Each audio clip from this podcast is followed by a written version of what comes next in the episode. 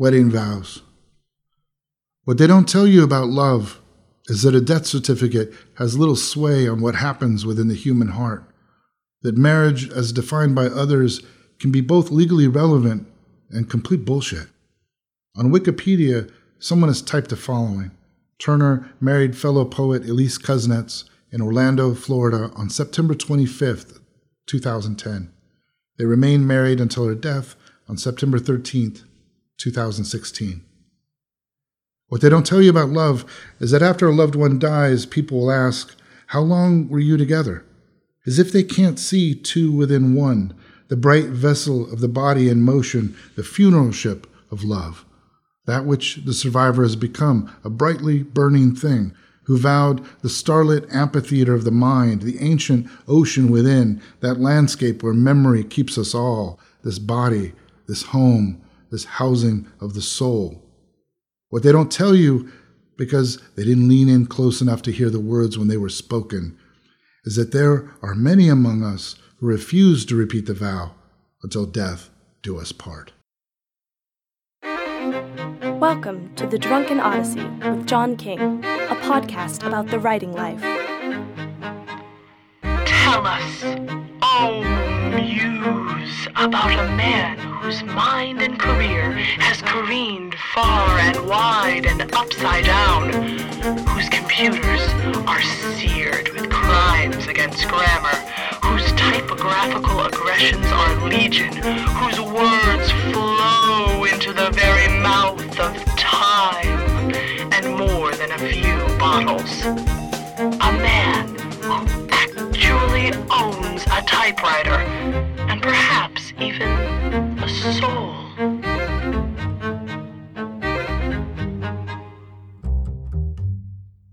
And now, your host, John King.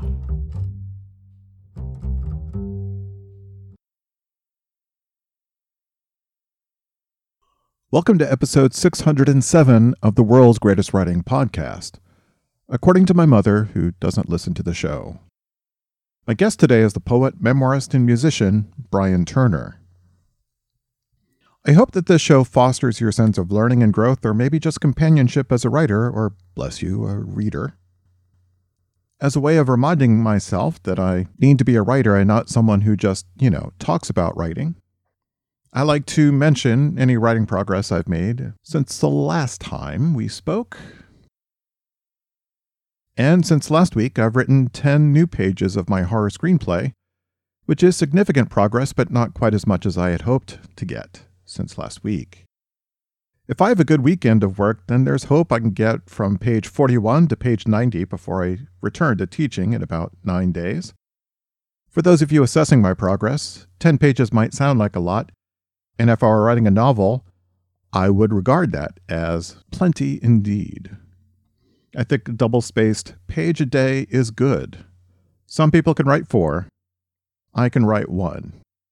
But screenplay formatting is much more spread out than prose. I just need more healthy days when I could put my ass in the chair. Wish me luck. So, Brian Turner and I muse that this episode is a fine thing to anticipate the new year with. This episode releases on New Year's Eve, Eve, unless you're listening to this in the far future. Maybe New Year's Eve, Eve of 2026, in which case, welcome from the past, you beautiful things. Let's get to the interview. And now, the interview of the day.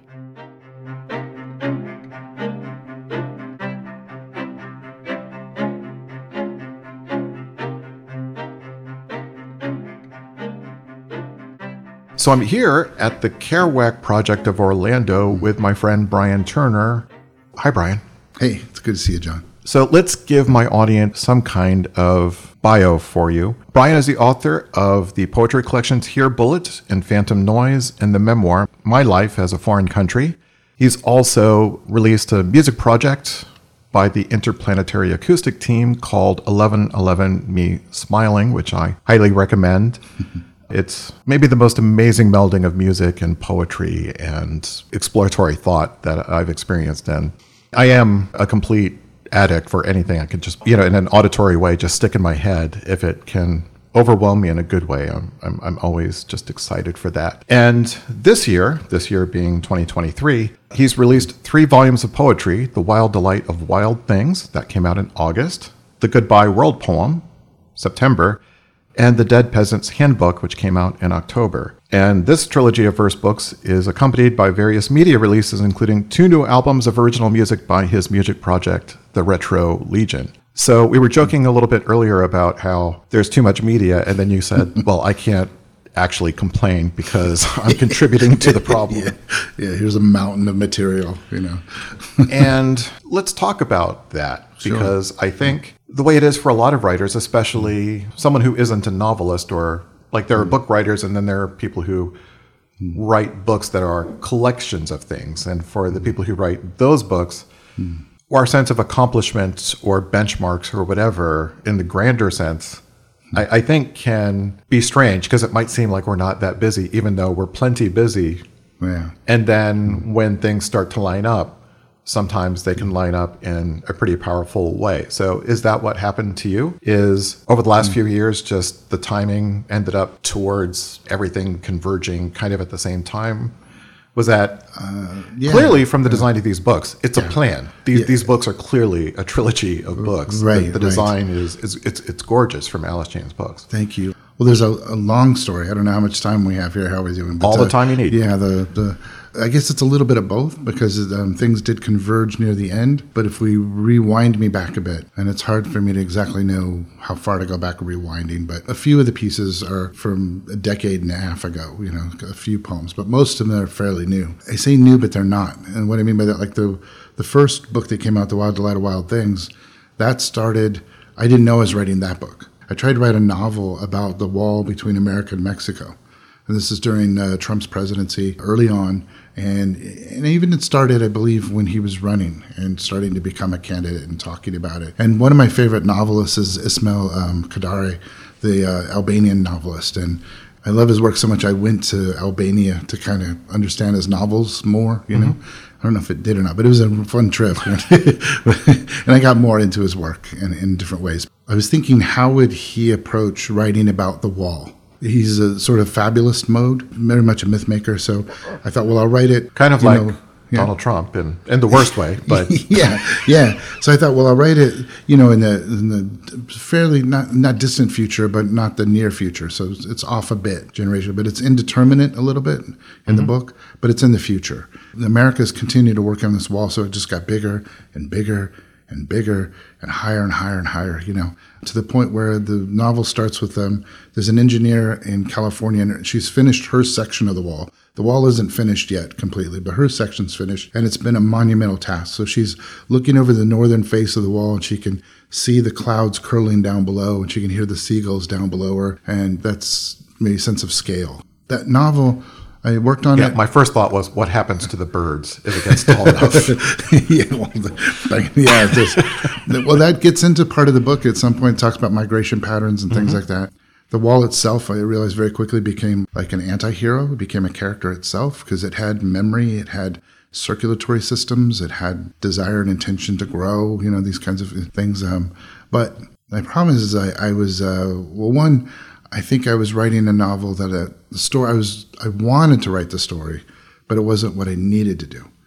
And what I mean by that is there was one section of this book, there was a, another section called the suicide section, the jumper section is what they nicknamed it, right? And um, it's still a construction site. So there's like, there are people who want to, family members who want to come and mourn, but there's nowhere for them, you know, they're in the way with all the work that's happening. So somebody thought to make a sort of memorial garden where they could be there and, and think about their loved ones. This was around the time of the Fukushima disaster or was after the Fukushima disaster. I heard a story on NPR talking about how someone on the on the Kansai plain had, where the villages had been sort of erased and mourners had come back, but they couldn't see the place where their loved ones had been. So someone put one of those red British telephone booths in the middle of the plain, and people would go in there and talk to the dead. That was really moving to me. So I sort of stole that idea from real life and put that telephone booth in my story at this jumper section of the wall in one of the chapters. And there's it's so it's a short 3000 word passage or something like that, but there was something about that that I realized that was that was what I needed to write, as opposed to what I wanted to write on the larger scale of this of the book. So then, because I'm a little bit of a knucklehead, so and I, I don't learn very quickly. I learn very slowly. It seems like. So what I ended up doing was I, I realized I was writing the wrong novel. I wrote another novel and this one is more of a i think it's a pretty good idea. Maybe for a film i don't know but i it's it's not it needs a lot of work but i finished it. What it was is um, i recast into a different genre so it's more sci-fi and it's there's a floating space station in space time where a dead person she arrives at the station and she's assigned to work there and she learns how this place works by learning the different tasks and jobs that it but basically what it is is a, a relay station between the living and the dead and they transmit messages back and forth there's a lot more to it but i wrote this novel it's got all this facets and it's complicated and et cetera, et cetera. And what I realized again was there's one short passage about 3,000 words again, very different from the 3,000 words of the time before.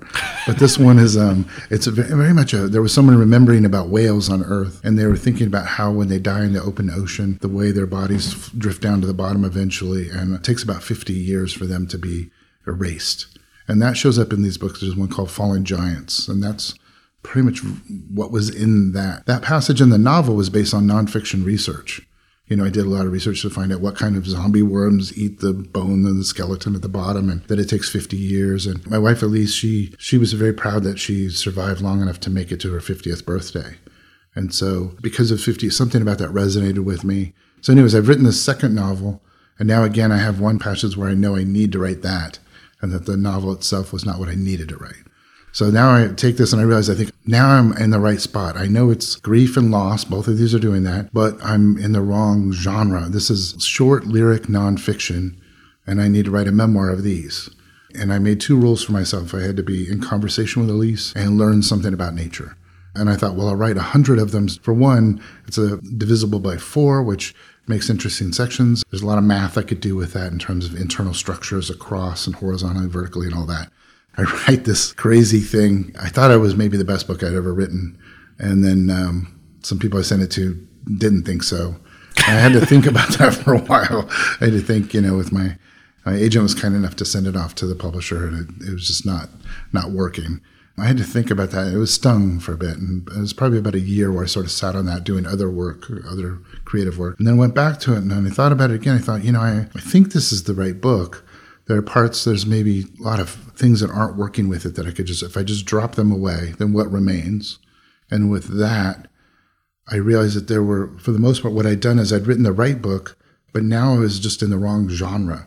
Like it was too far into prose and i needed to recast it in, into poetry. The very first book of this trilogy took three other books to get to this book and you can see the remnants of the third one because and even the second one the whales are in some of them. And then in this particular book, The Wild Delight of Wild Things, there are still lyric essays in the book that I didn't change from their original approach. You know? Right. Technically, we could call them prose yeah. poems. Yeah, yeah, yeah. And they're more so but, like that because yeah.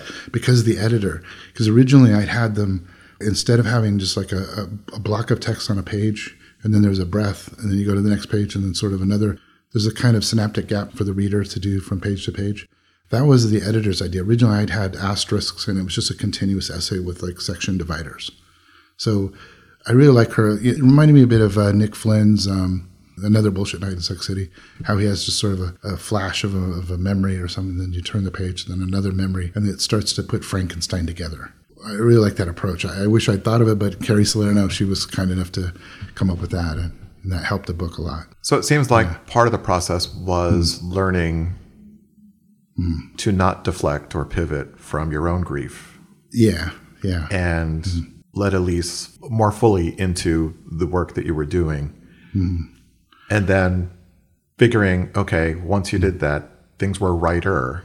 Yeah, yeah. And yeah. then trying to figure out what to do with how to make it from writer to, to making it great. Yeah, well, I hope so. Yeah, I've done my best. Yeah, very much so. Because it's like I, I I still think those ideas that I had are interesting. They're interesting books, but it wasn't getting to the, the reason why I write is to kind of try to make sense of the world more. And with her, it got me closer and closer to her. It's not a sweet book. The title is a little bit. I, am not sure. I think it. I don't think it. You know, it's. Not, I think some people could be tricked in a sense. The Wild Delight of Wild Things sounds like this wonderful, like oh, we're gonna National Geographic tour of you know. But you you go in and it's a very difficult space. But at the same time, yeah, no, it's not a Dionysian romp. No, no. at, at the same time, I, as I finished the book and I realized it was done. Now it was really done. I didn't want to walk out of it because that was a space where I could be in conversation. Even if it was difficult, I could be in conversation with her. Yeah. There's that James quote. Mm. I don't fully believe it's James. Try to be someone upon which nothing is lost. Mm. Well, and yeah. the book begins with a poem of hers, which is where the wild delight of wild things, that phrase comes from. Right. And in some ways, it's you in conversation with her and you in conversation with her sense of how interconnected everything is the spirit, whatever that is, science, mm-hmm. nature, animals, we are animals. Yeah. Yeah. But the plants are alive. Mm-hmm. So there's the poem where she's getting chemotherapy treatment and mm. you're overwhelmed and trying not to show it or, or trying not to be a burden. Oh yeah, yeah. And she's one grading fucking student work, which yeah, just felt like a dagger in my heart. Like yeah, like how many times have I mm-hmm. had to think, okay, I'm in an emergency. There's nothing I can do. Mm-hmm. And this shit needs to get done because if I'm going to have a life later, yeah. if I'm going to be there for someone else later, yeah. this has to get done now because there's only more coming. Mm-hmm. And her sense of, mm. her joyous sense of, of how miraculous it was that she got to have these treatments, or as a blood transfusion or I'm trying to remember platelets. what she was having. Uh, well, she was having it was into her chemo port, but I'm not sure exactly what she was getting that particular time. I just remember thinking it was right around this time of year because the semester had finished for the most part, but she had papers to grade still. So the students have gone off into their lives. They're waiting to hear what their grade will be. But it's winter break. They're off doing whatever, going to work or you know I imagine them having fun. They have real lives, so they're you know yeah. they're they're going about. They finished it. They're going to do next semester or whatever. It was a couple days before New Year's, so it was like around the twenty seventh, twenty eighth of December. And so she's grading them, and it was late at night. And I remember just looking at her, and she wasn't like phoning it in. She could have just looked at him real quickly, scanned it, and been, ah, just phoned in, given a grade, and, they would have been all happy. Or and, just focus know. on the global if we want to be more yeah, generous. Yeah, like, okay, yeah, like yeah. give real comments, but not yeah. dig in. Yeah, but she was, I mean, she was, she didn't let up. She was always a, an amazing teacher, and she didn't stop when she had all the reason in the world to like just do like, no, it's okay, it's a good piece, you did a good, you know, she was doing the work, you know and I, I, just it just amazed me, you know. So I don't, I'm not that strong, you know. I hope I'll be that good a teacher all the time, but just to see it in action is is just amazing. In retrospect, I wrote this afterwards, so part of the emotion that's in there too is is anger because one of those students complained about two or three weeks later because they didn't like their grade and wanted her to go back and regrade all of their papers for the semester. That's part of my thinking is like now you weren't there. Like, did you see how she great? How much care? I doubt you put that much care into the work yourself, the way she did with it. Do you know what I mean? And it's just like, yeah, it's it's frustrating to. And I know, okay, as a student, I was never that kind of asshole. But I mm. know, mm. as a student, at times I had to have been an asshole. Where, oh, um, yeah, trying to advocate for yourself and and like learning how to do this, like, yeah yeah. Although asking someone to regrade, like all the papers yeah, for the semester, that's. I was like, yeah, I don't think so. that that's next level asshole right there. yeah. yeah. But so much of the wild delight of wild things seems to mm. me to be pursuing that spirit. And yes, mm. I mean the poem ends with her the sense of wonder and joy, and yet I could feel mm. the rage in the poem and and the sadness in the poem, even though yeah. Yeah. it ends in this you know, very high. Yeah, the tears. High mark, but yeah, I yeah, with gratitude. I also felt yeah, yeah the gratitude, and I felt uh, mm. just mm. like I could feel the fury mm. in there. So that I think someone could misread this as sentimental. Yeah. and and don't get me wrong, I do think as writers, like mm-hmm. we shouldn't be so afraid of sentimentality that we Yeah. That's the biggest uh, word that comes elude, up. Yeah. Like like avoid yeah. telling the truth. Yeah. Yeah. Because sometimes the truth might sound sentimental. Yeah, and I'm sure there there are readers who won't be able to connect with these because of that exact word. They'll, they'll feel too much sentimentality or this tenderness in the in the books, and rather than a more complicated version, maybe. This is the best way I could write it. I couldn't figure out another. You know, Well, the book is is extraordinary, and I think one of the cliches of talking about poetry is to say, "All poems speak to other poems." Hmm. You know, sometimes there are poems, sometimes there are other people's poems that stick with us, and I don't think I've ever felt that more true than in this trio of books. They talk to each other. They sort of light up these extra neural pathways. Partly, I wonder is that from revising and editing this work, or were all of these um, ideas so present for you I think over they were so present in the period. Yeah, yeah. It was different before. Like the Wild Delight of Wild Things, I sort of talked about the journey, the way it sort of coalesced. But the other two were quicker to arrive, but they arrived in different ways. Like one was a full-on baseball book. It was all baseball poems, but they're not really about baseball, right? and, and it was like sort of the way in. And I'd always wanted to write a book of baseball poems that was really meaningful and, and it was far beyond the sport itself, you know, where each poem gets the human inside of it and all that. I wrote that, and then afterwards, I think I had to scrap it basically because it just wasn't holding up. The poems weren't living up to what they needed to do. But there were three or four.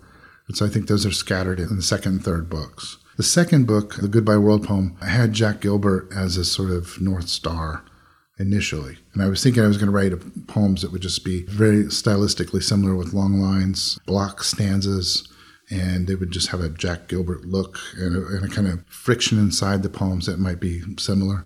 He's uh, a great romantic, uh, a great lover, maybe.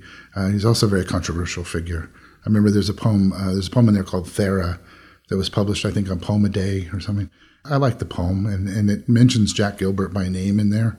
That's one of the first poems I've ever had people get blowback on their comments, like, I can't believe you're doing it because he's a very divisive person for people, and it's unfortunate, but it is what it is. And I try Divisive to take, how? I think for a lot of people, it can be very, very misogynistic and sexist, and, and I get that. But I, I fell in love with Jack Gilbert's work through Dorianne Laux, my teacher at University of Oregon. She loved his work and shared it with us, you know, and, and her talking about his work really got me to read his work. And the people in his poems, I like the, the, the care that they have for each other and the sort of eternal within within ruin. He, he lost someone close to him. I lost someone close to me. So there's a resonance there for me that I hope speaks for itself and hopefully helps nurture the poems that I'm trying to write rather than undermine them. I hope I'm not writing in a vein that would reinstill that sort of thinking for those who sense misogyny and that kind of thing mm-hmm. in that work. Because that's not where I'm coming from. Yeah, no, I think it would be if someone Hmm. to actually make that accusation against your work, I would I would be like, where, where could you possibly find that? But I think of some of my Hmm. literary heroes, and you know, my relationship to them changes over the years. But Hmm. for me, you know, a big one was Henry Miller. And step one, okay, please don't make Henry Miller a religion. because there are great things to learn from him, but. Yeah. it- you know, like if you go really far down that road. Yeah, yeah. But on the other hand, like what is on a man's mind? I think, I mm-hmm. think actually, if women read Henry Miller, they would understand. Mm-hmm. Oh, men are that fucked. like it's not an act. It's not mm. temporary. It's like no, this is Yeah. this is a big mm. thing. And I would, likewise with Gilbert, I don't want to. Um, I've heard from people anecdotes about him in real life, not on the page, but in his life, that are really questionable. And I, and I get it's like, oh, okay, yeah, that that makes a lot of sense. But all I know of, Jack Gilbert is on the page myself, so that's my influence. Yeah, Once here in this house, actually, there was some. Hmm. Well, we've had write-ins. Hmm. Just come and you know we have prompts, hmm. and I've actually written work that's been published based on you, you know if you don't ah, come here with an idea. Just here's a prompt. What mm-hmm. can you do with it? And I remember telling someone I forget exactly what the context was. But I, I could see how I could be constructed as a villain. I said, "Oh, oh, it was about an ACDC lyric," and I go, "You know, it's a bit hmm. misogynistic." Hmm. And they're like, ooh, that's bad. I'm like, yeah, I'm okay with misogyny. And I am in art. Hmm. I'm also more okay with misandry. I think it's good that these emotions get expressed rather than for everyone to pretend that they don't exist. I, Hmm. I don't want those values to be treated like ideals that we need to pursue or anything. Yeah. But it occurred to me, oh yeah, when I'm really tired, sometimes I say the beginning of an interesting idea and then it just like lingers toxically by itself. Yeah. without the other stuff. And it's like I don't mind being judged for all the stuff, but if I just leave the one weird comment out there like, Yeah. ooh, that's a bad look. But that's it's just human. With each sentence we say to have like some kind of context that we can put it in that bubble of context so each person receives it the way we actually meant it. Unfortunately, we don't always have that that context bubble, you know. No, we can't. Uh, well, and I see this actually mm-hmm. on Facebook, which can mm-hmm. be an empathy killer, where mm-hmm. People are getting angry and into arguments because they're not even having the same conversation, but don't seem to know that they're oh, not having the same conversation. Yeah. Because they're talking in code, because they're mm-hmm. talking in meme form rather than Yeah. writing a paragraph, which is part of the problem of, of that. What happens on Facebook uh, quite naturally and, and exhaustingly also exists in the greater public discourse outside of that. I mean, comedy makes great use of that, you know. Talking in different, you know, different, having the same conversation about a different thing. Yeah, it's just great for comedy, but not so great in life sometimes. Uh, No, no, no. And I think you're one of the most radically empathetic poets I know. I appreciate that. Yeah. Your sense of history and your sense of the natural world and uh, just, okay, what happens when whales die? Yeah. Now, the first time I thought about this actually came through Dave Barry, the humor writer, Yeah. because there was a beached whale somewhere and they couldn't figure out what to do with the whale. Oh, yeah. And this is like grotesque existential comedy, Oh, I've written about that. Yeah. but yeah, they yeah. exploded the whale, not realizing, okay, Yeah. the blubber goes up and then Yeah. Yeah. you've got this like whale shrapnel, like Yeah, just yeah, yeah. falling out of the sky. It dented, dented cars even and stuff. dented yeah. cars it hit Yeah. people and and you have all of these and and it was a real problem Yeah. like after a couple of weeks like okay it's this is mm-hmm. not good for anybody to have this whale carcass here Yeah. Yeah. but then people were celebrating and mm. part of it was wahoo we're blowing up something huge Yeah. Yeah. and then eight seconds in like screaming and oh my god yeah. but your poem is the opposite of that which is in natural circumstances what happens Yeah. and you're writing about animals and doesn't feel performative to me. It doesn't feel mm-hmm. like I've learned these facts and now I'm going to do something witty with them, which that may be part of the process, but hmm. the sense I get is no, no, we are part of this larger animal and natural world that we're not outside of it. We're not Yeah. above it. In fact, being above it means we're kind of beneath it because we're not Yeah. living, we're being less, we're not living up to our potential. Yeah, and I, I think of them all as same way if we think of like democracy, where each person has an equal vote, if that's agreed to. So there isn't like someone who's more of a citizen than another. If we can live that, I don't know if we live that way in America, but that's the, don't. that's the ideal, right? but in a similar way, like with other living beings on the planet, I'm not more important than another. And also just fascinated by their lives because they're here alive while we are alive. And a actually, lot of these have to do with our actions that kill them or you know and, and destroy their habitat and But also, once we get over the hump and we think, Hmm. okay, at least to them, their lives have as much meaning as our lives have to us. yeah my dog she's so much better than me like like if one of us has to go it's got to be me you know what i mean like she should keep going because the world needs her you know So, one of my favorite poems is the one about the octopus. I wonder if you would be willing to read yeah. that. Oh, sure. I just heard about a week ago. There's a student who's going to uh, who's memorized this one, which just kind of surprises me. It's called cephalopods. So, this is from The Wild Delight of Wild Things. Yeah. The genius of the octopus is so evident as it escapes the fish tank designed to imprison it. What better response than to imagine a path over tile and grout through a medium of sky radiant with heat, flooded with sunlight, here in the kingdom of shadow and acoustic sibilance, where a susurration of voices funnels in from a corridor beyond the laboratory. Science itself chiseled into the sharp angled nature of the room this octopus must flee. The ocean wholly within its imagination, though certain enough it would abandon all safety at the very notion of it, simply for that blue joy, fluid and serene, the pull of its currents urging the octopus forward and through a landscape of human beings, that it might view the stars from the cold depths of the Pacific once more, that it might dwell within itself, shifting its chromatophores and the texture of its skin as the terrain requires. Though now there is only this flight, its siphon inscribing a cloudy trail of ink in its wake, a message to its captors that the word beauty exists within the octopus too, that here is a signature of personhood, if only one were to make the effort to learn this ancient alphabet, if only it might be read aloud. I haven't read that in a while. It's a little tricky to just jump into that one. Even though it's in couplets, they're easy to read usually and have a nice turn to the line. And yeah. But it seems also to have I don't know an octopus like rhythm. Like when they move, it's it's yeah, yeah, it's true. Kind of angular and sort of yeah, a yeah. little syncopated. Yeah, the idea of personhood I think is really fascinating because it didn't end up showing up as much in the final version of this book as in uh the draft before. But there was a, another piece I'd written about different rivers that have been given personhood status in the world. So there's movements like that, not just with animals like an octopus, but also like a river. That just made me think of Old Man River, which made me think of I've got this reveals a lot about me, but I've got some Frank Sinatra performance where he sings Old Man River, and it's like, Oh yeah, no, Frank. yeah. I'm not going to Yeah. say this often, but Yeah. no. Yeah, you can sing a lot, but there's some songs just no. That's No. not. Yeah.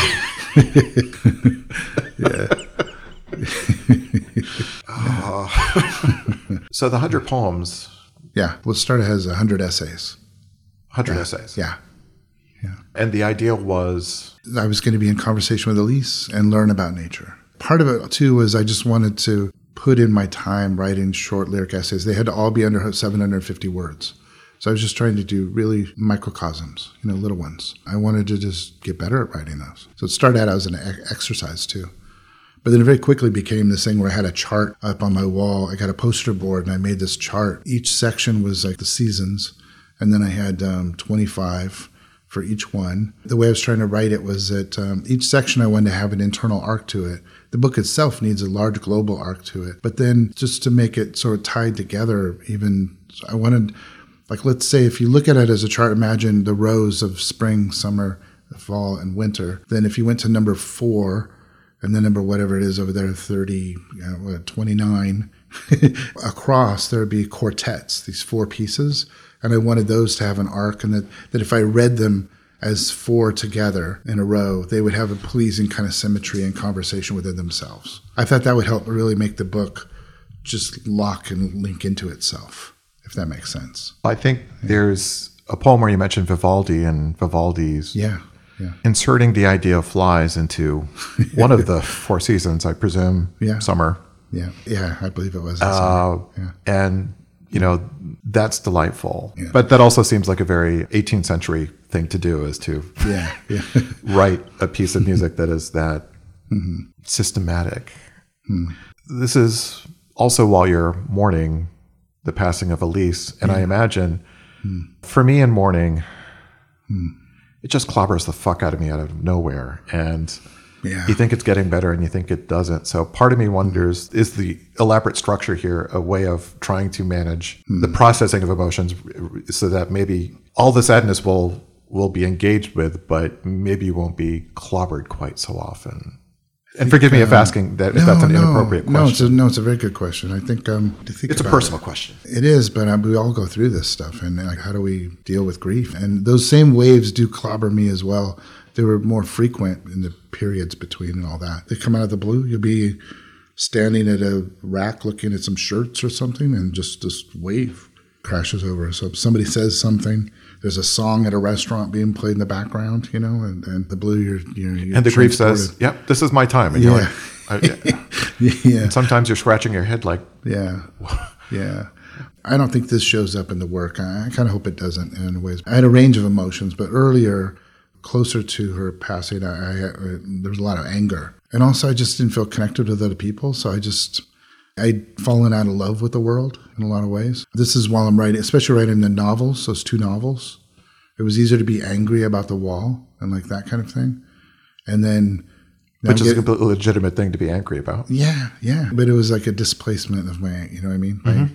it was a way I could go into a political thing that I'm mad about. I am mad about that, but my actual anger comes from, you know, this un- terrible thing, you know, that I, I'm trying to deal with, this loss. At the same time, I- I'm kind of, I get obsessive about things. And so I, I just, you know, there'd be 12 hour days just typing away, you know, and kind of thing, and just working my way through these stories. And I think it's a way, initially, I think I, I didn't realize I was finding my way into a conversation with her, mm-hmm. but probably subconsciously I knew because that's why. Otherwise, I would have just kept working on that first book and really get it nailed down. That's how I sort of operate with art. I can just keep trying to find my way through it until I get to a space where I feel like I'm learning something. It really was helpful for me to do that. And I had the privilege of being able to have that kind of time and space to do it. I used to be a construction worker. How would have I processed the same these experiences during that time of my life when I didn't have that time and space? I probably would have been popping off at people at work and and you know, I was already at the time.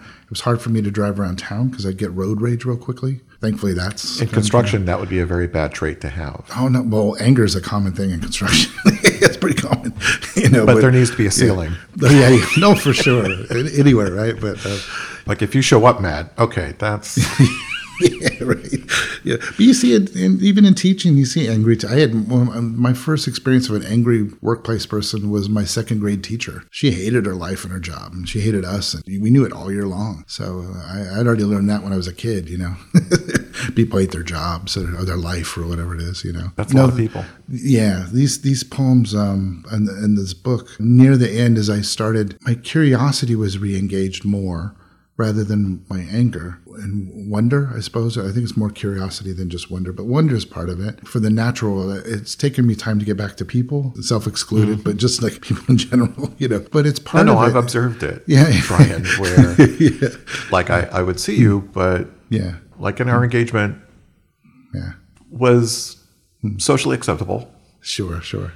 You know, and then hmm. you know you did some music, and you know we got to talk about that, and mm-hmm. and that again was literally you collaborating with her because she, she had recordings and and so you built this extraordinary musical project. And i think i told you this. I'm one of the freaks here in orlando the city beautiful who likes to go over to the mouse and spend time. Yeah. so i had your album on my ipod I remember you wanted to give me the vinyl, and I'm like, "This is too valuable, and I, I, I won't play it. Like this is precious. Like I, I Sure, sure. someone better than me or someone more ready than I am to to have vinyl. In undergrad, someone scratched my Doors records, and I'm like, I think I'm. I think I could just do CDs. I've got tinnitus. like, I, it doesn't sound warmer to me. But to get back to the point, Sure. so I was in Toy Story Land. Hmm. So I'm walking around, and okay, people wonder, how do you do it? How do you go over there and not be hmm. miserable and hate everyone and just start punching people because it's it's so miserable most of the time to be hmm. in that environment, or at least that's the way most intellectuals and writers think is it's it's a horrible place. And hmm. objectively, much of the time, it is intolerable. Interesting. I like I know how to get in and get out. I know how to Yeah. engage with it. But you know, one of the ways is okay, if I don't want to hear screaming babies the whole time, like I have to have things in my ears. yeah. And also because of my tinnitus, I'm always worried I'm Hmm. not hearing something. Oh, right, right. So if someone says, John, like I'm like like it triggers my brain, like emergency, what like what's happening? because Yeah. someone could reasonably at a reasonable decibel be addressing me and I, I could miss it. So I actually have to shove something in my ears. And so I got to shove Wow. 1111, me smiling, into my ears. And then it became this thing that just took over my experience. And I sat hmm. across from this horrible Buzz Lightyear ride. It's the worst ride in all of Walt Disney World, Brian. Oh, but, Wow. Yeah. but Yeah. They've got flashing lights and neon, and hmm. standing across from it, and I, I, I, I couldn't move. I couldn't walk. I just, I was listening to that Yeah. album hmm. across from that ride, and that ride looked like the perfect light show. Like I realized, good music doesn't need a light show, Yeah. But it was the perfect light show, and I just sat there for over forty minutes, just finishing uh-huh. the experience of of listening to it and the different voices and all the different places that that music goes. So Yeah. While I was writing those novels, that was that was a, a, another project I was working on.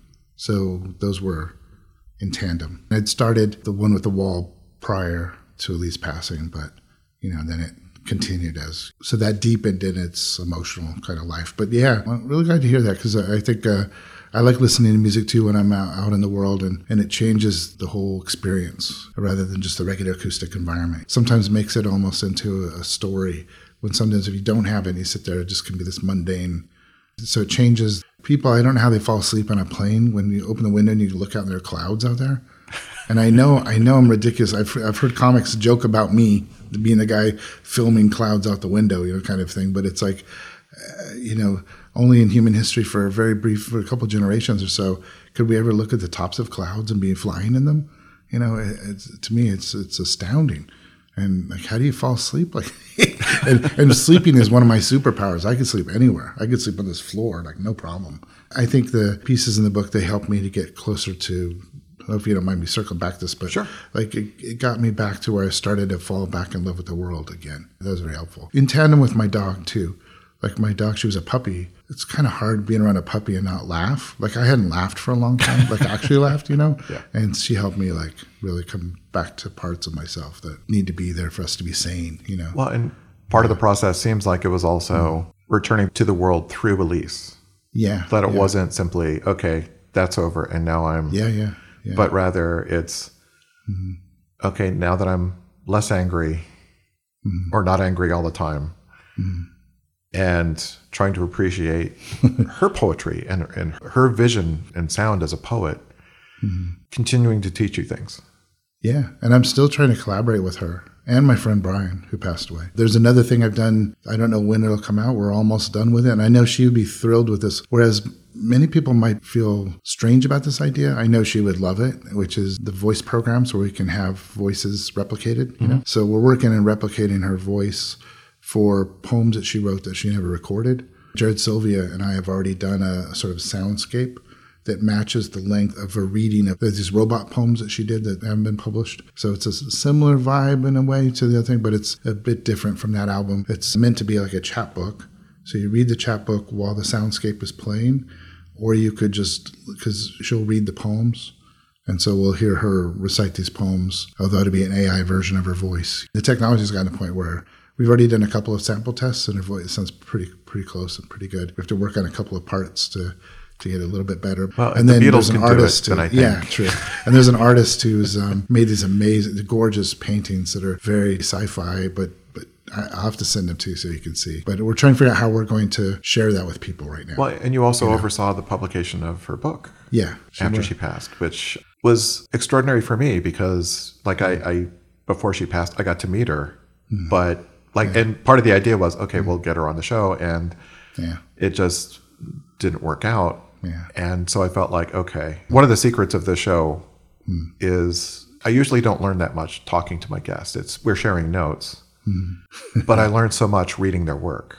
Yeah. That's half of the experience of me talking yeah. to my guests. And so mm. that was a really rich experience getting to read her book. So oh, that was also, that. Yeah. I, I realize it's her accomplishment more than yours, but yeah, yeah. that was and, also another and, and, what a great poet, thing. What a poet! You know, I mean, I mean, she's such an amazing writer and thinker. And what was really nice on a very practical level is um, Alice James published that, so that was wonderful. But then her first book, Small Hours, was with Truman State University Press. Unfortunately, that press went under. I was able to talk with Barbara, who ran it. Unfortunately, I can't remember her last name at the moment, but um, but but she helped so much with, uh, and then I coordinated with Alice James, and they were so kind to house her first book.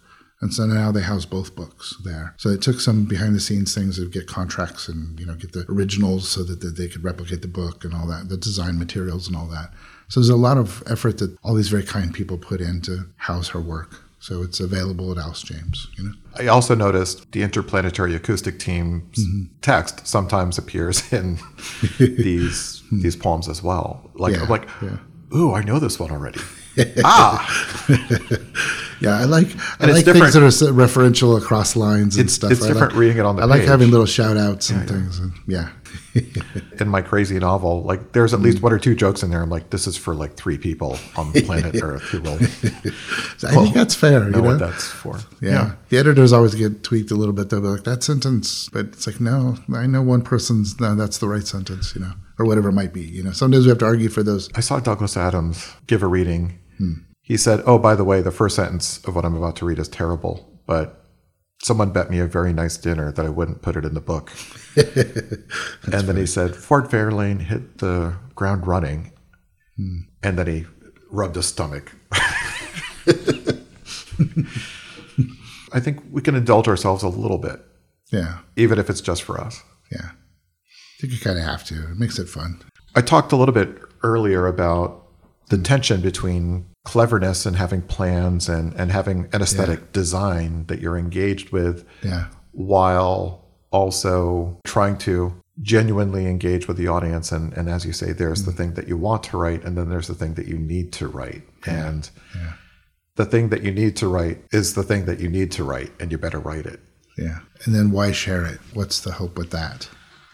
You know what I mean? Because once you've written a thing you need to write for yourself, that's often what I'll think is like, well, but, so for example, between my first book, Here Bullet, and my second book, Phantom Noise, I wrote another manuscript there, but I, I haven't shared that with anyone because I thought it did work for me, but uh, I don't really see a reason to share it with others. I don't think it's necessarily. So I have my reasons why I didn't share it. I think that's perfectly fine. Didn't I mean, feel that it was just- good enough? No, no, it's not that. I mean, if it was going to publish in terms of publishing quality, I'd probably have to revise it quite a bit. But it's a book that could be in the world. But uh, I don't what- want it. what I mean I don't by want it good to be. enough- It's for me, you know. What I mean by good enough isn't Yeah. that it's technically good enough. Yeah, yeah, but that Hmm. it moves you enough or that you think Ah. it could change things. it helped me with a previous relationship that I'd had years ago, and it helped me to work with some of that. Uh, well, actually, now I'm talking about two different manuscripts. There's one manuscript I wrote that got a previous relationship off my chest. I haven't shared that with anybody. And then there was a book of love poems there. At this point, I, I wanted those just for myself. I don't see, they don't have to be in the world, you know. And it, and I don't think they. I you mean, just- they might be nice for other people to read, but I don't know if it would be meaningful for someone else necessarily to read. I've written other love poems Well, if that I I'm- think are meaningful for others. If I'm thinking so, of this yeah. correctly, Yeah. the poems felt more Hmm. private than public, Yes. as opposed to being meaningful or whatever. Well, these are. I mean, these are pretty. These are pretty private stuff here. A lot of this stuff. I could see of those two manuscripts now that I'm now talking about that I didn't publish. One I would definitely put the category that I wouldn't publish because there's a, there's a specific reason why, which is there's a previous relationship, and the other person in that relationship doesn't get a choice in that kind of thing, and they don't have the same kind of platform or, or microphone that I would have. So it doesn't seem fair for me to have one side of the story if it was in a public sense, and, and they wouldn't be able to have that. And also, it feels like a private relationship. I didn't get her sort of approval ahead of time to be able to share that kind of stuff in the world. That doesn't seem fair to her. there is that ethical mm. concern, but also it's a matter of empathy, where it seems to me like mm. you're writing from such a place of empathy, mm. so that you're trying to figure out, okay, what happened to this psychological gunfight that happened is a much different project than something you're Hmm. interested in now. Yeah, Is my yeah, guess. Yeah, and also I've since then I've truly fallen in love and had a, had relationships that are just of, of a whole different order. Yeah, it's a very strange, maybe a strange thing to say, but what I'm hoping is that people, when they read these poems, they're not all in conversation with Ilyse. They're not all specifically about the people I've lost in my life, but those that are, the poems that are. I'm hoping that people will, in a little small measure, sort of fall in love with those people. So they'll fall in love with Ilyse or my, my friend Brian, who's like a brother, my father, Marshall, just in some small way that they might carry them on. So it goes back to why I did the, the album 1111 Me Smiling with the Interplanetary Acoustic Team. It's this idea of finding ways for them to be in the world still.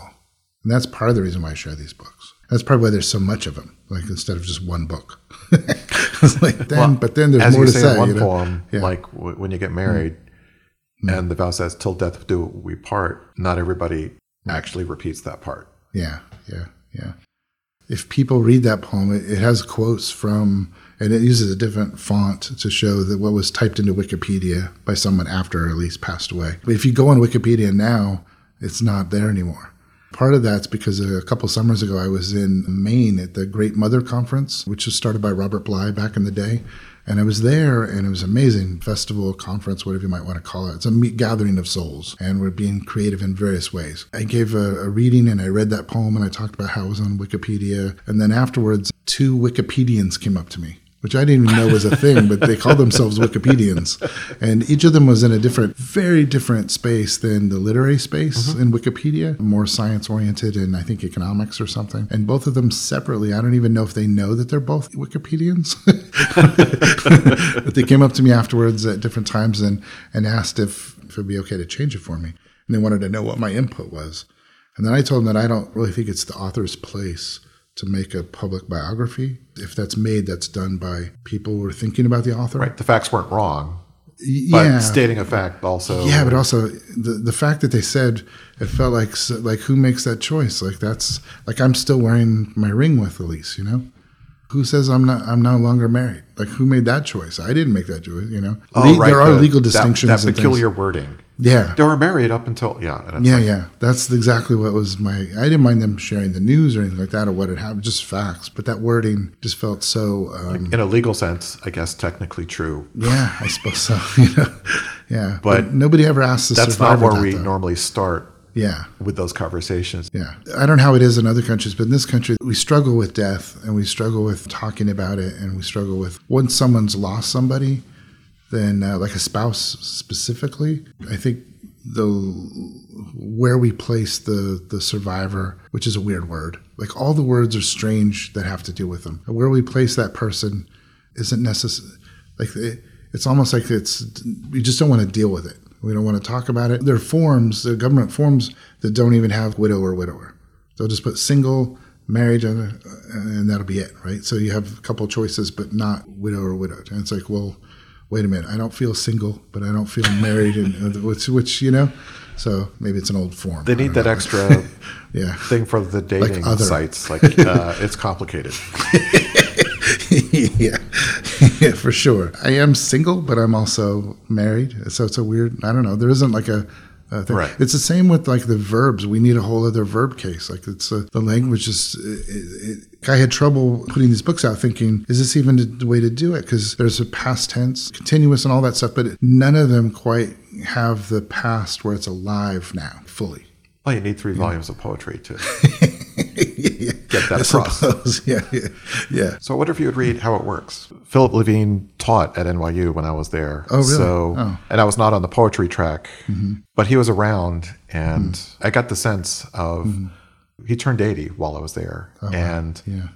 I got the sense of oh, that's what it looks like when someone spends almost his entire life doing exactly the thing he wanted to do with his life. Yeah. Slightly cantankerous, mostly generous. That's a good snapshot. he's very kind and and it, he's very interesting, man. How it works. Phil Levine said, "If you want people to experience loss, you have to first give them something to love, and then take it away." That was in the '90s in the San Joaquin Valley, at the bottom of a dead sea. Maybe I wrote it down, maybe I didn't. What's important now, what I've learned most in the time since, is to fall in love with the small things, quiet moments, the gestures of strangers wiping sweat from a brow, a woman lifting a child to her hip as she hums a few bars of wordless music, or the way the light moves through a green century of trees, that story the rain recites on a corrugated roof. I can still smell the solvents and abrasives from the hospital. Picture the fluorescent corridors leading to conversations on radiation and chemo. The doctors who stare into their own hands as they offer up the month and season when it all goes under, as it is with the dead. How they rise from their bodies and pull their entire lives with them mountains, oceans, whole continents, geologic eras, the deep history of every living being on the planet as it's been for me too, here in the wake of my own love's crossing. Maybe that's how it works. I don't know. But that's how it feels. The city's crumbling in slow motion around me, people's lives doing the same. Wednesday afternoon, Thursday morning, every singing little bird, every blade of grass, every cigarette butt still smoking on the curb, even that lady's hat I once saw hovering on the breeze several stories high, and all of our astonished faces thinking of loved ones dancing up there, spinning in slow circles. Even that, all of it pulled into oblivion by the journey of the dead. That hat at the end that's spinning up there, even that lady's hat spinning up there, that's actually from a collaborative poem that I did with Shara McCallum. And we've written a poem. We haven't published it yet, but you know, sending it out, see if we can get it in a magazine somewhere. But uh, she found that hat, and so in our collaborative poem, she found this hat spinning up in the thing. So, and then unfortunately, when we printed this, Brian being a dumbass, I somehow flipped the names, or I don't know exactly how it happened, but it thanks in the notes in the back. It thanks uh, Jehanne Dubrow who also is wonderful. And I'd done a, a, collaborative poem with her as well, but it thanks her for the lady's hat that's up. so I had to call both of them. I'm so sorry. but subsequent printings will get it fixed and all that. But Shara and I wrote this poem, and it's, it's a wonderful poem, and she did find that hat. I liked that intersectionality or something, or this cross referencing and thing. I love cross referencing art and doing shout outs and things like that. That was kind of a gesture like that because I know what I'm doing is compiling all these collaborative poems with the hope that that book will be published in a couple years. And there's a couple of lines. There's one poem that starts, um, There will be rain in the story, a series of birds, voices, maybe a character flaw. So I think it's maybe. That's where I cut off. And I had that as a start that two or three other people, uh, Camille Dungy and I, have written a poem that was published in Poetry Magazine that starts with that same start and then we go whole, whole different place. and that's what I love about it is that you can start on a doorstep, but you end it in a whole other country. There's that Billy Collins poem where he hmm. saw a poem he didn't like. Yeah. Took the first two lines and then he said, and then I rewrote it as a professional courtesy. Ouch. it's painful. Yeah. Well, part of his brand is he's funny. So yeah, yeah. we forgive him for being a jerk to a poet he doesn't name. If he named the poet, yeah, that also would have been. Yeah. And hopefully the person's already passed on because it'd be it'd be awkward. um, maybe. Or maybe that's even more. I don't know. Maybe it's better they're alive. I, I haven't thought through that well enough, but I think of my own relationship to other people's work. And hmm. I'm impressed and intrigued by the idea of collaborative poetry since hmm. I can't begin to imagine how that works it's been amazing so far. I can't wait for people. I can't wait to see this whole book as a book because I we've got about fifteen or Slow so. Slow down. How do you start? Well, fifteen or so of them are done, but uh, yeah, basically I have a, a bunch of what I call starts, and there are two or three lines, maybe maybe four, sometimes just one line. I have a whole bunch of them, several pages of them, and I just send it to them. And then I say, you know, there's no rush on this. It might take six months. I don't hear back from you. That's fine. There's a couple of those out there like that where it's been over a year, I think. It was almost once a year we would send back two lines or three lines and then it would go back the other way. And that's basically how it's gone. So it's just back and forth over a series of emails and the other person adds a couple. They might change a word before to make another linkage to a thing they're mm-hmm. doing, but not a lot of radical changes, that kind of stuff. Cyrus Cassells and I just uh, published one on uh, Poem a Day. He was more going back on a word and thinking, what if we did this there? And and the poem really shined brighter afterwards too. So it was fun. I guess for the most part though, it's just been back and forth until we felt like it was sort of done.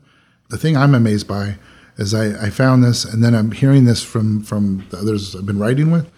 That once it's done, because it's taken a while usually for us, even if it's over a series of two months or something, here and there, one week you just get an email and it's got the thing, and you think about it a bit and write something to send it back, and three weeks go by or whatever it is. Like I forget which lines are mine and then go back and I know the first couple are mine because it's the start, but after that I can't figure out exactly where, and that's what I'm hearing from them too. Like the poem has now melded into into its voice. It's been fun. I think it'll be um, I think maybe it'll be encouraging for others to try to do that too because writing often seems such a solitary pursuit. And creating art oftentimes can be like that, especially with writing. Like my names are on the covers of these books, but it's ridiculous how many people are involved in these three well, books. the acknowledgments pages are long. Yeah, yeah. And I, I actually asked the editor about that. I was like, you know, I could just make this a real short thing. We don't do that. All. Or, and she said, she said this amazing. She said, people will never be mad at you for thanking them. yes. you know, it's a difficult thing because like my name is on the covers. I'm looking at them right now, but it's just not really fair because there's so many hands in the making. And I, have added it up and it's over 300 people. Well, people know? who hmm. know how writing works and know how books yeah. work. Yeah, understand yeah. if the book's good, a hmm. lot of people helped this has the music and the film and that too on top of it. So it's like it adds the sheer numbers of people. And Benjamin Kramer was a huge part because he helped with engineering and music and, and really shepherding all those along. Then Mac uh, Rutan, who's a new friend. You might know, know Mac. Mac. Yeah, yeah. And Uh, he helped with the videos that are on the backs of the book and that whole thing, and or he created them from basically like voice essay, like essays that I did. Like That's another one of those people who I find it difficult to believe he's in Orlando. Yeah, it's true. Uh, not because I think so little of Orlando, but just this ingenious person who has all of these really unique, Yeah. strange, interesting, creative experiences. Yeah, for sure. And Yeah. he's just the most down to earth person. Yeah, he's kind and, and brilliant, and it's just like how, yeah. And he's eager Why to be so supportive. Why is he talking like- to me? Yeah. Seems like you should be busy building something that'll change humanity. Like you could do that, you know. I think we might be working on another project soon, so I'm looking forward to it. But it's I'm really grateful for all the people that have been involved, and and that's part of the thing too is that writing can feel isolated. I've had patches in my life where it's just me in a notebook and nobody to share them with or talk to for years and years and years, and I know that's a reality, you know, and it's part of life and. That may be that, after this. That may be my the rest of my life, the rest of the way too. I don't know. You know what I mean? I'm gonna write about a what, but but it's it's wonderful to be in community. If, if uh, like I said, I, I often it took me a while to come back to people, and you know after her passing. But even here in Orlando, I was never very social here because I because I travel a lot and I go out and do readings around the country. This is super privileged what I'm saying, but it's just a reality that I'm that it was like I would be full on sort of social stuff so that when I came back, I just want to kind of hibernate in my house and not go out and talk to people, uh, you know, because I'd already You travel a lot. I was sort of full, you know, and the problem was, it was difficult with Ilyse because she was very gregarious and very loving. So I think she understood like, oh, Brian's gonna have to. be So we would hibernate more than she would have wanted to, you know. And I that's one of the things that I would be. Uh, I wish I'd been more, go out more with her so she could have had more of that part of her life. I still do that to this day until recently, and I've tried to make a concerted effort this last year to start going out to readings and being a good literary citizen as a bare minimum, and then and then you know just being there for people and trying to and I- be a part of you know make friendships and be a real actual friend. You know, I've always thought of you as a good literary citizen, but I've also thought of you as belonging to the world and not to Orlando. like you're here Yeah. much of the time, but one, the writing has to get done. Like yeah, yeah, And two, you do travel a lot for all these various things that mm-hmm. seem creatively so exciting and interesting. yeah. So and that's really kicked back up again this fall. So I've had this month off where I'm kind of home. You know, so I feel like socially, yeah, like mm. you're out more, but I don't feel like mm. Oh, this is different than the Brian I've known over the years. it's it's just Yeah. there's a little bit more of him. yeah, There's a little more available. yeah, yeah. But I, I never took it amiss if he wasn't. Yeah, yeah. And I've also found that a lot of the writing things, it's wonderful because a lot of writing events around town are dog friendly. So that also makes it fun for me because then I can take my dog with me and, and I don't have to talk as much because people just play with my dog. you know? I wonder if you would take us out with a poem from the Dead Peasant's Handbook. yeah. You mentioned your friend Bill, and I really loved Oh, yeah. Amplifier. Yeah, I've known Bill since I was probably in second grade in Fresno at Vinland Elementary School. He's an amazing guitar player and a close friend. He and uh, Russ Conrad, who's another brother, and Brian Voigt, who's my best friend since I was seven. All of us are like brothers. And actually, tomorrow night is the anniversary of, my friend Brian Voigt's passing. So tomorrow night we'll be calling each other and raising a toast to Brian, and we'll be telling each other stories. I'll be standing out in my backyard. My dog will be running around in the grass, and I'll be talking with him for an hour or two or so. We'll see, and we'll tell Brian Voigt stories, a lot of them. I'm not sure if that's much of a context bubble for this poem, but it's it's part of where this comes from. We're really close, is what I'm saying. that come through and partly you know the poem hit me hard i think partly you're a little bit older than i am but i think we mm-hmm. love a lot of the same stuff and it's not all the approved high literature stuff Amplifier. When Bill pulled the trigger at his doorstep, the shotgun broke the world open. And though he'd fired into the radiator, the off duty cop at the wheel caught buckshot to the stomach. And after the paramedics, sirens, jail, making bail, years passing by, he ran his hands through his beard, shook his head, slugged coffee. These things we can't undo, he said. Sometimes we wake up to the ghosts in the room. Sometimes we just wake up crying. He pours another shot of whiskey into our coffee, says, Here's how you make the dough. If you're going to make it right, roll it like this, and then punch it down. It's a two punch dough. He curls his fingers, a painful thing for an old stonemason, and then punches down as if sounding a chord from back in the day when our amplifiers pushed each speaker to the breaking point, saying, There's no sense making bierocks if you can't punch like you mean it, which is a way of saying, that's how you jump out of an airplane with the 82nd Airborne. That's how you throttle open an evolution to ride a Harley into the sun. That's how you build a house or make love or die trying. It's how the whole thing works, brother. You have to mean it. You have to earn it. If you want to stare at the ocean and think about death, then smoke something purple and sticky and gain some altitude. What I'm saying, if you're making something for the people you love, then put something extra in, like your whole fucking life, or it won't mean a thing. This is what I'm thinking about tonight. New Year's Eve, the clock turning midnight as I pour a glass of Bushmills into the grassy shadows outside. It's about time for Bill to plug in the Marshall stack back home in Fresno. The garage door open, his wife on a lawn chair beside him, little kids in the street writing sparkling words into the air, too sweet to be anything more than a flaring of light. That's when Bill hoists a guitar strap over his shoulder, dialing up the volume until the dead turn their heads to listen. It's true. He does it every year. It's his way of saying, I remember. If you don't believe me, then step outside and listen. Listen well. That's Bill's guitar you hear rolling in all the way from California, saying, Brothers, sisters, I'm right here with you.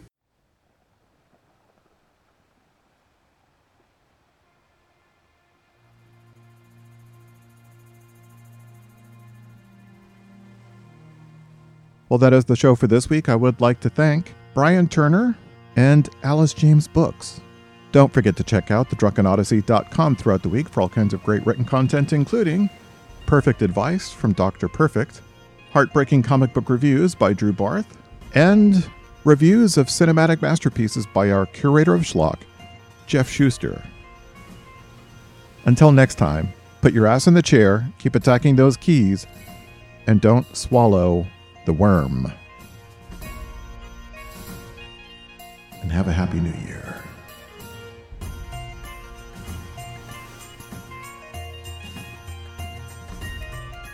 Dear listeners, writers, and fellow Odysseans, send your questions, observations, complaints, manifestos, transcriptions of Turkish opera, and whatever else you got to the Drunken Odyssey at gmail.com.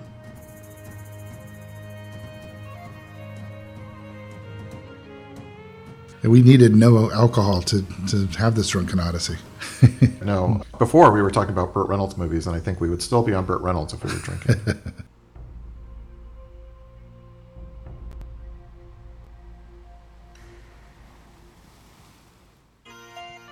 A while back, John King endowed the Museum of Schlock and tasked me, Jeff Schuster, with curating the bugger. Each week, I curate one more entry into this proud genre of film. I think. Truth is, I'm really not sure what schlock is, but my writing about it is sublime. Read it every Friday at thedrunkenodyssey.com. Thank you for listening to The Drunken Odyssey with John King, a podcast about the writing life. This is your announcer, Lauren Butler.